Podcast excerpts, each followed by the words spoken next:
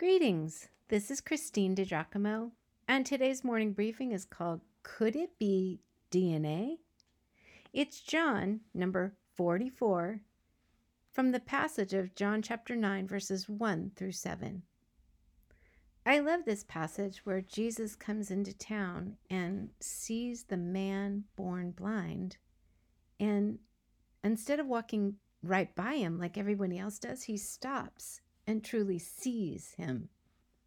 The disciples ask Jesus, Rabbi, who sinned, this man or his parents? The blind man that Jesus healed that day had been blind from birth. Yet the disciples asked if he was blind because of his sin or that of his parents. Wait, he was born blind. When and how could his sin have counted against him? Ravi Zacharias explains that such a belief remains common in the East to this day. And in Jesus' day, there were those who philosophized about the baby in the womb being capable of sin, and many others who believed that all souls existed before the creation of the world. But the Old Testament, the only scriptures that Jesus or the people possessed, clearly teaches of generational sin. The sins of the fathers passed from one generation to another.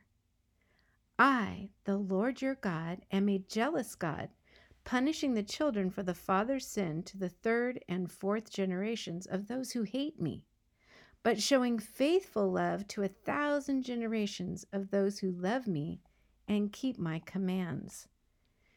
Deuteronomy chapter 5. The sins of parents do not become the sins of the children unless the children choose to sin in the same way, though. God wants us faithful to Him, not entangled in sin of any kind that would pull us from Him. A classic example of generational sin would be alcoholism or drug addiction.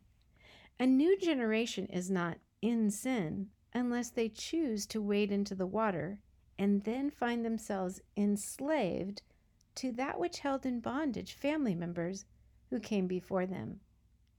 That said, there is sometimes a predisposition toward addiction which must be taken seriously and guarded against. What to do about it? First and foremost, be aware. Second, do not be afraid, be informed. Greater is he that is in you than he that is in the world from 1 John chapter 4. Therefore, you are an overcomer if you choose to be. You may be unaware of the power of the Holy Spirit who resides in you. If you have knowledge of a pattern of sin that runs through your familial lines, take that pattern to God. Ask for his cleansing power.